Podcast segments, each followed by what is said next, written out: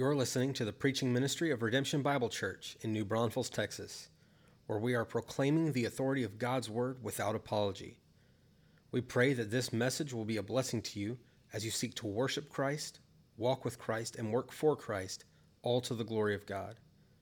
For more information about our church, please visit redemption.bible. Thanks for listening, and we hope to see you soon at one of our upcoming worship services. Go ahead and turn in your copy of God's Word to John 6, uh, and we'll pick it up in verse 60. And we'll work our way now to the end of John chapter 6. And I love this passage as kind of the finale to what has been happening in uh, John uh, 6. If you've uh, just new with us, you should know that we work our way through the scripture passage by passage, verse by verse, uh, sequentially, expositionally, uh, getting to the bottom of what God has to say in His Word for us. And so if you've missed it, uh, uh, you should know that about us, and the messages are there online. But where we find ourselves today is really in the aftermath of those miraculous signs that Jesus did of feeding the 5,000 people, the 5,000 men, including, or, and then on top that, women and children in one day. And then in a, overnight, he walks across the water. And then, uh, and so we just kind of have those at the beginning with, a, with just some snippets and descriptions of these things. And then the bulk of John 6 is actually Jesus teaching in the synagogue, that passage we looked at last week. And that takes up the, the, the bulk of, of what this chapter is about. But now we come into uh, uh, what we might think of like as an after church conversation okay? A, a, conversation that Jesus is now having with his disciples after time in the synagogue here. Maybe, you know, maybe you. Have you ever had some interesting conversations after church? On your way home with your kids, maybe around a, a, lunch with some friends or family, and, and just uh, chewing on and trying to reinforce what uh, you learned or the things that uh, uh were helpful to you in the morning. And so maybe you've had those, maybe you're just uh, chewing through uh, some information or new theology that you learned as from the text, or maybe there's some conviction that you're still wrestling with as, as the Spirit is at work in your heart and you're understanding, well, if this is true about God, then that means that my life needs to change in this way or look a, a, a certain way or maybe it's just some conversation afterwards where you're just like super fired up because Christ is alive and you're ready to take on the world and uh, reach people for the gospel. You ever had uh, conversations like that? Pray that you have. One of our uh, rhythms in the cushman household is when the when, when church is over at some point sometimes it's on the drive home sometimes it's around the lunch uh, table or or some point in the day. But we just simply ask this question. What was the most meaningful moment in the service for you this morning what was the most meaningful moment? When you have kids, you know, you get all kinds of answers. Sometimes it's about a, a you know point in the sermon or, or, or in the verses or a song or the lyrics or things. But we just ask that simple question: What was the most meaningful moment uh, in the service this morning? And uh, what we're just really trying to do is just point each other uh, back to Jesus and to reinforce the work that the Spirit may be doing in our hearts and to make sure that our eyes are fixed on the glory of God uh, by uh, uh, even after the service. And so it's that's what happens in the Cushman home. Today is really, uh, that's, you know, we ask that question, but today we come to a scene like this as Jesus is with his disciples. And so let's read the text now. And I want, we'll just make some observations about how the, the disciples are responding to Jesus' teaching, but also what questions Jesus asks of his disciples. Join me in your Bibles, John 6, and we'll pick it up in verse 60. Listen here as I read it.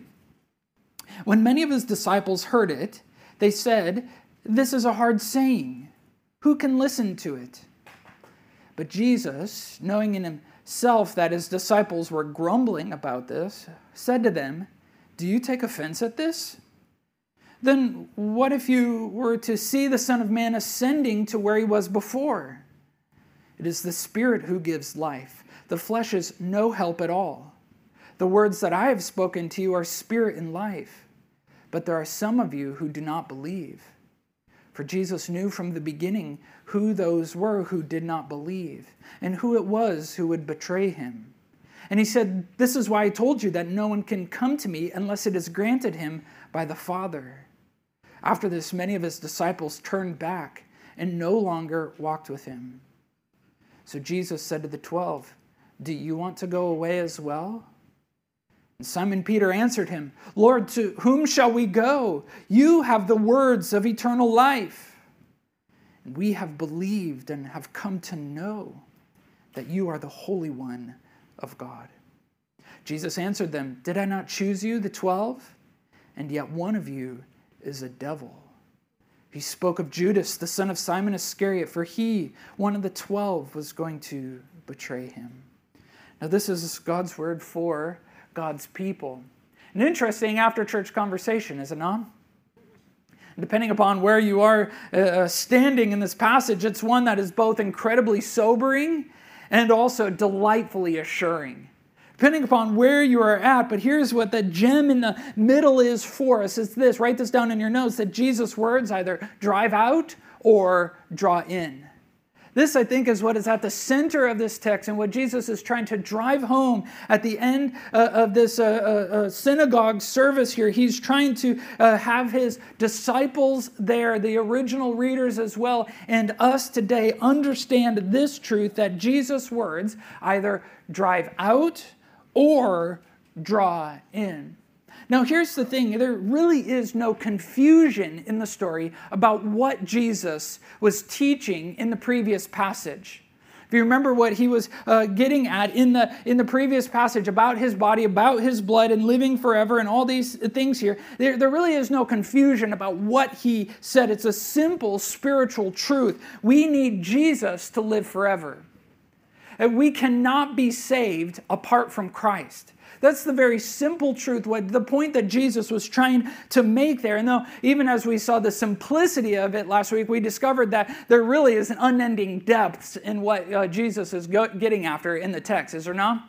There's like numerous Old Testament allusions through it all to show that this has always been God's plan, that these are uh, patterns that we've seen throughout God's people, throughout human history. And, and furthermore, we, we discovered, though simple, there are some towering theological truths that find their footing in Jesus' words here just by some simple statements here, particularly some towering theological truths in regards to our salvation and soteriology and being saved, what we know as the doctrines of grace, these towering theological uh, ideas that are, have their footing or their grounding in Jesus' words here. And so it's simple, though unending in its in our understanding of it and it's simple and as we come to see today not everybody believes it not everybody believes it. For what have we seen here? Jesus' words either drive out or draw in. And here's the thing write this down. On one side, you have those who say, I'm out.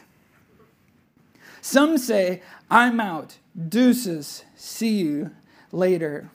Now, note here as we come to the, the text here how the scene begins. Really, you could go even back in verse 59 as kind of this bridge verse here that Jesus said these things in the synagogue as he taught at Capernaum. So there he is. And now, afterwards, here, you have his disciples, those followers of Jesus, listening in on his teaching. And now they come and they are saying amongst themselves, they're admitting what Jesus just said is hard to hear. They just sat through the service, through teaching, and Jesus wasn't there to like pat them on the back and tell them how great they are and how all their, their good things are, are, are going to save them. No, it's, it's hard to hear so much so. Jesus knows, says he knows in himself. Jesus knows all things, even here in his humanity. He knows that they are also grumbling. You see that in verse 61? Where else have we seen in this chapter? Who else was grumbling? The Jewish people, right in verse 41, remember last week? The Jews hear what Jesus is saying about how he's claiming to be the bread sent from heaven, how he himself is, the, uh, is this bread, and they, they, they grumble and complain and don't want to hear it as well. And so Jesus knows this, and look at his first question then in verse 61 Do you take offense at this? Offense at what? What, what are they grumbling about? What are they bent out of shape about? His teaching. Why would they be offended by his, his, his teaching? They've seen his works, they've seen how his, his works validate his, his words or how his miracles that he's uh, done authenticate his message, that they indeed prove who he is, but yet they are still offended by the misunderstandings that Jesus had uncovered in the last week. Remember those things that Jesus was just really getting to the heart of? He's, he's, he's, he's teaching these things and trying to expose where they are wrong in their thinking about who God is and about whose salvation is. And so let me just recap that because it's, it's important to our understanding here. They're, mis, they're, they're offended because Jesus has just told them that your works are empty. You can't save yourself. You, your works are, are, are empty. And, and, and furthermore, he, he comes to say that I am better than Moses. In other words, he, he's telling your whole religious system is corrupt. Your whole religious system, what you uh, uh are, the games that you're playing uh, are, are entirely wrong. But then he not only he not only just tells them their works are corrupt, their outward things, and their system is corrupt. Then he cuts straight to the heart and he tells you grumble like an entitled child. Right? You, you, your heart is more corrupt than you realize. But then he comes to the ending point here and he says, You need me. Therefore, because these things are true, you need me to live forever. You must eat of my body and drink of my blood. That metaphor for you need my life and death if you are going to live forever and be raised up on the last day. And fortunately, they're too proud to admit that they need anyone else. The proof is in their response. If what Jesus has said is true here, they're, they're scandalized by this, offended that Jesus would claim these things and point these things out about them. And so he ups the ante with a second question in verse 62. Do you see it here? What if, then, what if you were to see the Son of Man ascending to where he has been before? Why would they be scandalized by this? Because he is again referring to himself as Daniel 7, Son of Man, the one who the Ancient of Days gives this authority, this universal authority over all the, of creation to rule and reign. Something that we've seen along the way in John, a title that, he, uh, uh, that Jesus takes for himself. He said, What if you were to see me ascending to where he was before? Where was he before? In heaven. It's what he's claiming. The Father has sent me in essence, to save you. He's saying, now, even if you were to see me uh, ascending back to heaven where I came from, you would still be offended here. The reality is, we know the, uh, what is to come, right? Likely, depending upon where this is, a year, year and a half later in Jesus' life, what will Jesus actually do? Ascend up, uh, up to heaven, and the Holy Spirit will, not long after that, uh, descend, which is exactly where Jesus is going here. What he's alluding to in them, the alluding to Christ's ascension and the Spirit's coming here in this, in what he gets to in verse 63, and teaching that he's already had in John chapter 3 about the Spirit is the Spirit who saves, right? The Spirit gives life in both senses of the word the physical giving of life. Even think back to genesis it is the spirit he give, god gives breath breathes life into humanity. And then john chapter 3 we learn that it is the holy spirit who gives life eternal life spiritual life to his children. It is only of god the flesh our body our deeds what we do can do some things. It's a great help to us. Verse 63 the flesh is what no help at all. Any doubt about that? Any doubt about what Jesus is saying here? No. However, the help that we need to be saved are found in Jesus' words. The words, look at 63, the words that I have spoken to you are spirit and life. They're Spirit, Holy Spirit generated, giving life to us. It's all the help that we need, meaning we truly can grasp what He is saying. It's Holy Spirit generated and gives us true eternal life. Praise God for that, right? Praise God for the help of the Holy Spirit, for Jesus coming and speaking these words and teaching us how we might be saved. And yet, look at verse 64. There are some that won't believe. Not only that, not only believe, but will also betray Christ and his followers. And, and notice the parenthetical there. You know, it's like people saying, I'm out doesn't catch Jesus by surprise. We often are. We often are. But it doesn't catch Jesus by surprise. He knows from the beginning and came anyways.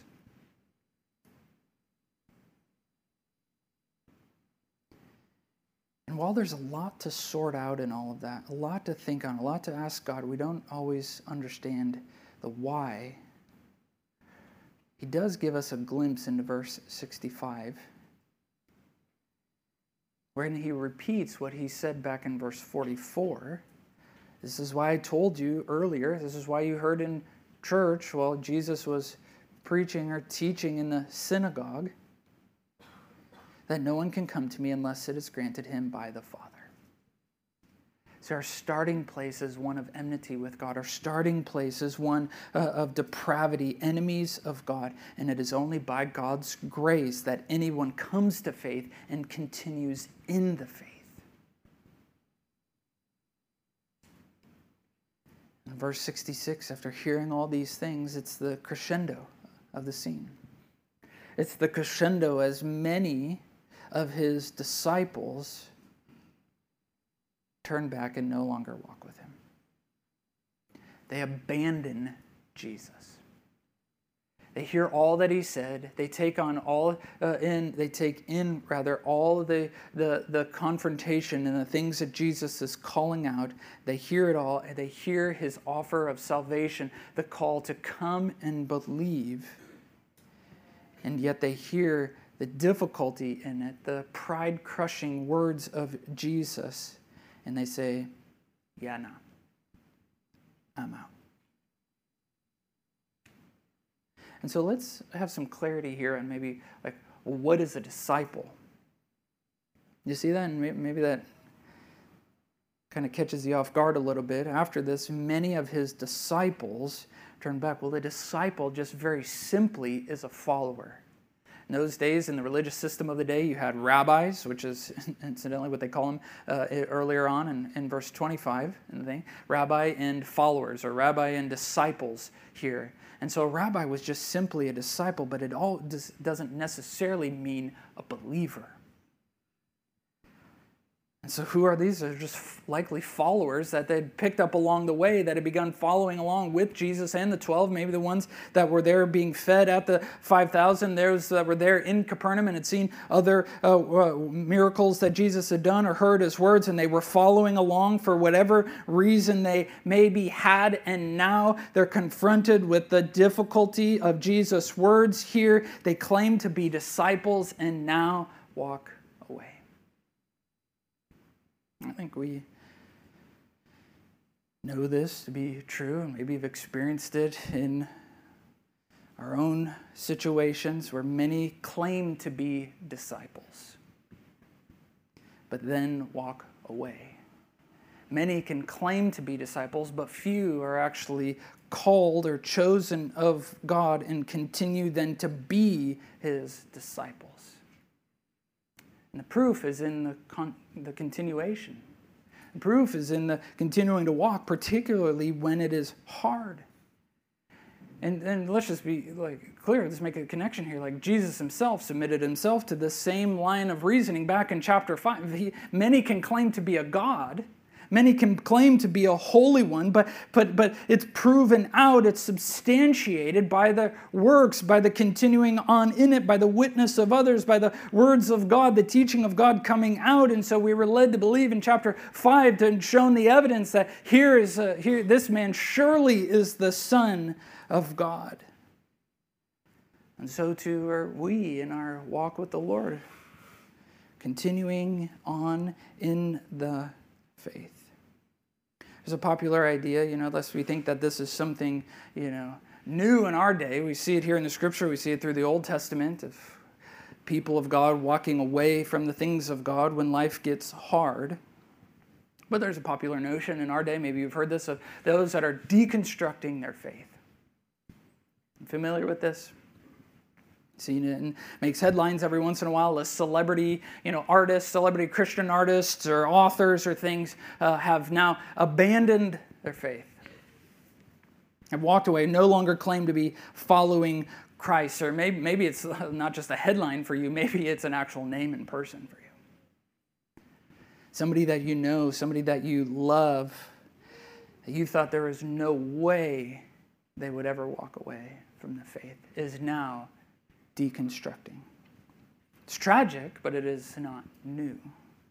New concept, maybe a new word, but it is not a new reality where many will abandon Christ for various reasons leaving behind the social construct within the church or their family that uh, had Christian influences, but now are walking away from that or walking away from people that they once uh, respected who hurt them and now uh, have uh, abandoned the faith. And there are multiple reasons, too much for the scope here. In some cases, maybe they're good, good to detach from religious systems or the faith of others to make it a genuine, real faith. But the end is what is important, that even through this, we are, uh, the end is still a vibrant, healthy walk, growing with Christ and not abandoning Him nor His people.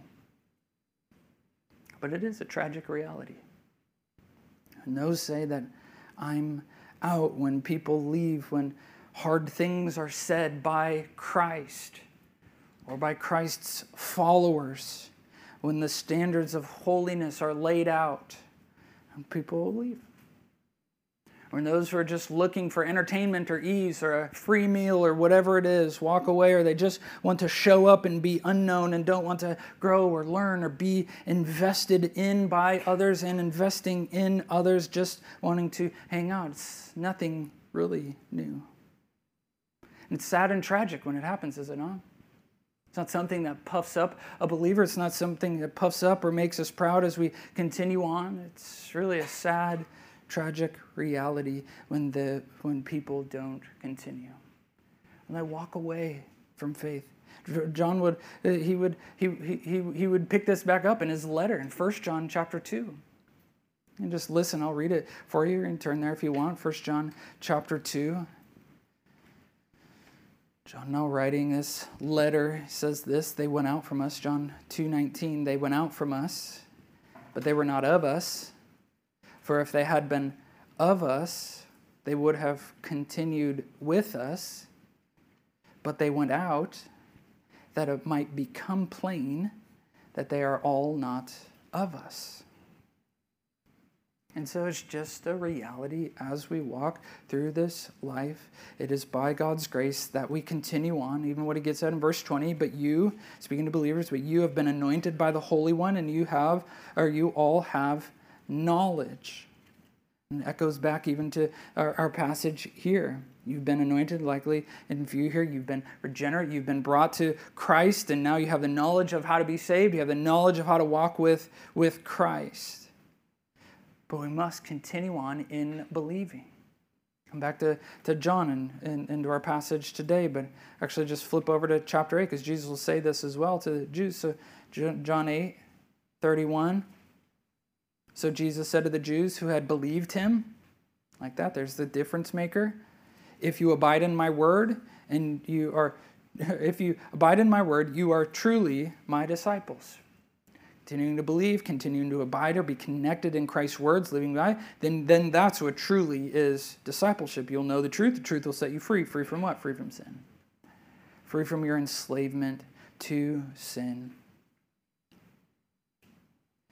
And yet, we know the reality that there are those who don't believe, who bail on the Lord, or even like Judas, betray him and his followers. It's a sad reality. Dear redemption, in, in whom is our faith? It's Christ. And for whom did Christ die? His people, church. And why did he have to die? His people because we were sinners, because of all the things that he called out. And what did he save us into? A life of following him within the community of his people, his church, who are still in progress, who are still trying to continue on, who are still trying to make it to the end by the grace of God, so that we experience what Jesus is bringing out in the previous chapter to be raised up in the end to live in eternal life. And yet, as we've seen, Jesus' words either draw uh, or they either drive people out to where they say, I'm out, or gracefully so. On the bright side, there are still some who say, I'm in. Look at this, write this down. It's the second point there. It's right in the uh, center of our text in many ways. There are still some, praise God, who say, I'm in. Come back to the text in verse 67 here. After the great departure in 66, Jesus now turns to the 12. The first time they're referred to as the 12, as this group that's here, and he asks the, a question of them now Do you want to go away as well? the sense of it seems to imply that they that they won't like you won't go away too will you so, and, and so don't read this like jesus like despairing or you know begging them to stay and you know because like nobody wants to play with me I'm, I'm all left alone here no no no he's just putting it to them to make a choice He's putting it to them, saying here, like, are you sticking with me or not? Are you sticking with me when everybody else leaves? Are you going to stay here? It, it's like, just make the, the, the connection here. Like, yes, nobody comes to Christ unless they're drawn by God. But let's not cross into like some unbiblical ground here that we're into like some robotic fatalistic uh, land where, where we don't have like the personal responsibility to say, I'm in. I'm going to stick with you. It's by grace we are saved, and I'm going to continue in that grace. And that's really what Jesus or what, what Peter gets to here. Peter speaking uh, for the, the 12 here, as he, he, he, he's the one that blurts this out, it seems to be. Peter answered him. And look, what it, look at his response here. Just dissect it with me just for a moment here, because you just see how profound his statement is. Lord, to whom shall we go? You have the words of eternal life. He first confesses the exclusivity and superiority of Jesus and his words. No one else comes close to Jesus. Nobody else's words have the power to create the world, to create life, to create faith in you and me. He confesses the exclusivity of it. Nobody is like him in the superiority.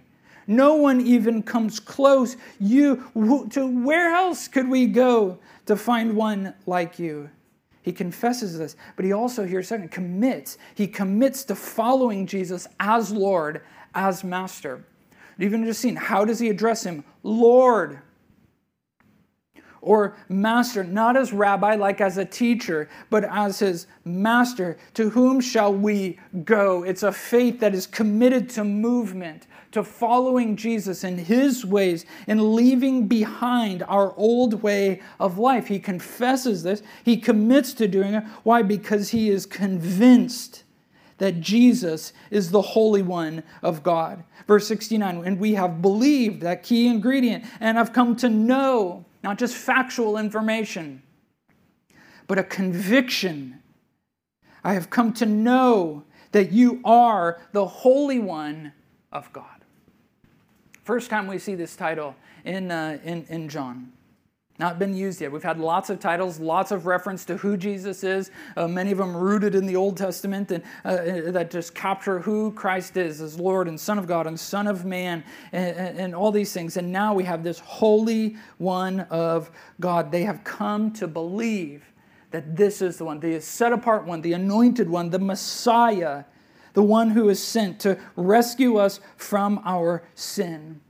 And, church, this is what faith is all about. This is as we come to Christ, we say, I'm in. If, even if we can't say it as eloquently as uh, Peter was obviously inspired to say in, in this text here, in essence, that is when we genuinely come to Christ. That's what we are, are saying. We're confessing Him uh, in this way. We're committed to following Him because we've been convinced that He is who He says He is. And to which Jesus is like, Amen. That's why, that's why I chose you to follow me, right?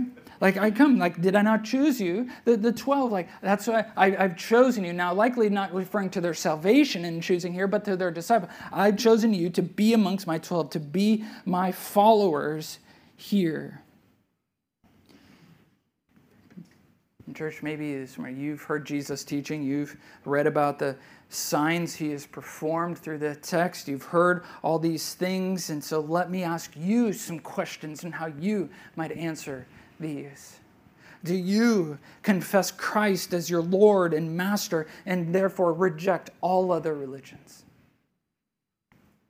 Likewise, are you convinced that Jesus is your Savior?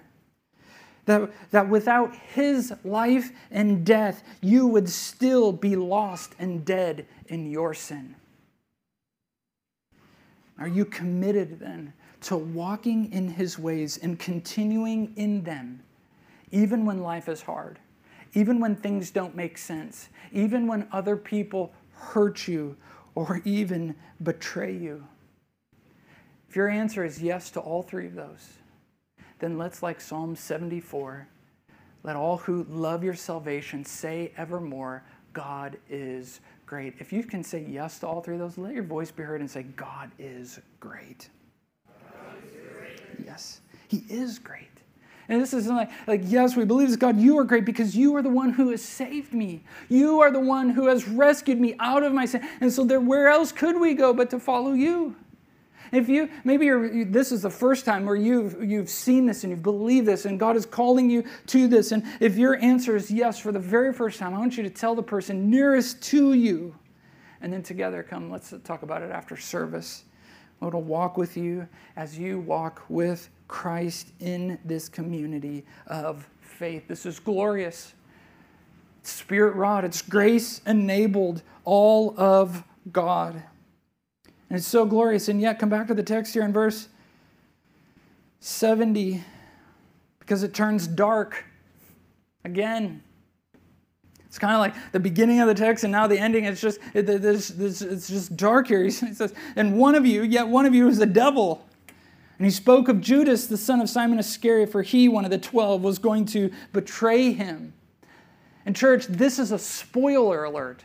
I know that most of us know the end of the story here. Maybe you're maybe you're familiar with it and you know uh, you don't like you're unfamiliar with the Bible and all these things. I'd love to just talk to you and talk about. I'm, I'm willing to bet that most all of us know here uh, uh, who Judas Iscariot is and what he has done. But imagine being an original reader of this or somebody today who's never even heard anything of Christianity reading all this. You'd be asking like, whoa, whoa, whoa, where where did this guy come from? What, what do you, he's, he's not been mentioned yet in all of John. Passage by passage that we've gone through, we've seen many of the disciples, but we've never had Judas mentioned here. And now, if this was a movie script and a movie writer, uh, they, they would not drop the spoiler alert this early in the show. Rather, they would be introducing him like now, as the way scripts are written, they'd be introducing him in a way that would endear him to us, or some flashbacks to his childhood, so we'd be sensitive to where he's come from and the plight of his, uh, of his life up to this point, so we would be endeared uh, to him. But not so when the Holy Spirit's writing the script. Not, not so here. It, it make, it's like he's saying to us, make no mistake. Let me introduce you to this guy, and every time you find about what part he is going to play, this is the betrayer. As we encounter him in the coming chapters, we'll be reminded again and again of what he's going to do. I'm, I'm still trying to make sense of all of this. The point really isn't on who, what Judas is going to do. The point is in what Jesus did, knowing all of this from the beginning. And, and, and like, let's just be straight. This doesn't make sense to us, does it? Because would you like just just think of a couple of scenarios like here? Would you uh, what would you do if you were in the place you were an employer at a business and you were trying to hire somebody and you knew that this guy was going to betray you, that he was going to that he was going to blow up your your uh, you know maybe that's the wrong word, but he was going to bankrupt your your business and and this would be the the end of your career. Would you hire that guy? Like the NFL draft was, was last weekend. You know, do you think that the draft experts are going to pick a, a, a, guy that they would that they knew without a doubt that he was going to uh, he was going to corroborate the murder of their coach and and, uh, and and and scatter the whole team? No, they never they'd never pick a guy like that. And yet Jesus isn't like us, is he? He wasn't here, he didn't come to protect himself, but to rescue us.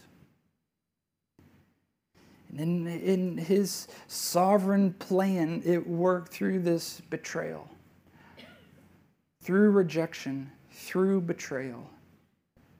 This one being used by the devil, Judas Iscariot.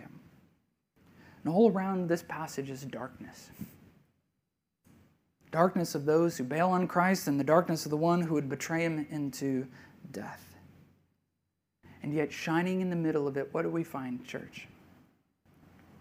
The beauty of God's grace to draw some to himself who will continue with him to the end all by God's grace. He chooses us, draws us in, grants us salvation. We confess Him. We commit to following Him. We don't complain about it. We just convince, we just walk by His grace that was sufficient to save us and sufficient to keep us to the end. Now, how's this for an after church conversation, right? Driving down the road, a van with all, well, there's lots of them here, so driving down the road in a bus, hold them all have to pull over because some are some want to get off. But there are some who keep going. And maybe you can relate. Maybe you can relate to conversations like this. Maybe you can relate to people like this. Maybe your conversation today will be similar as you chew on Jesus' words and the implications here that it all lead us to deeper prayer, to deeper uh, conviction in the things of God my prayer is that we would have a similar, singular conviction that Peter expressed. Lord, to whom else shall we go? You have the words of eternal life. Join me as we pray now and then sing of the confidence that we have in the Holy One of God. God in heaven, here we are under your word. Here we are wrestling with the implications of this. And so we have several requests of you, Lord. Would you do this affirming, convincing work in our hearts? And as we wrestle with our own salvation, as we wrestle with your words ourselves, God, that as we are your children, would you give us that blessed assurance that we talked about? Oh, we would come to know who you are and what you did, Jesus, and therefore that confidence that you have given us that you will not leave us or forsake us. You won't betray us. You won't bail on us, Jesus.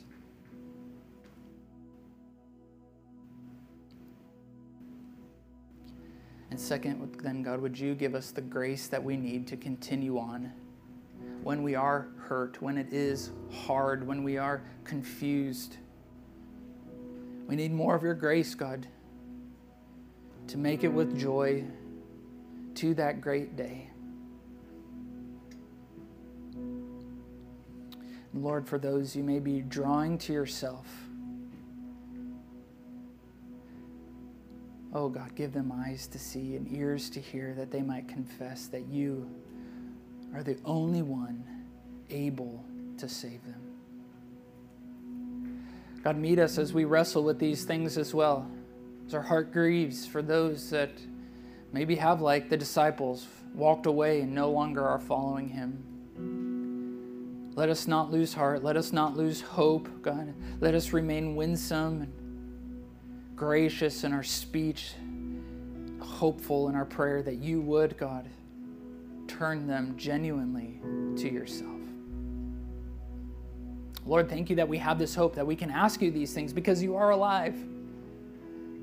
Because you defeated death, you did the impossible in defeating death. Therefore, you can also do the impossible of turning hard hearts to yourself. Draw us in pray in Christ's name. Amen.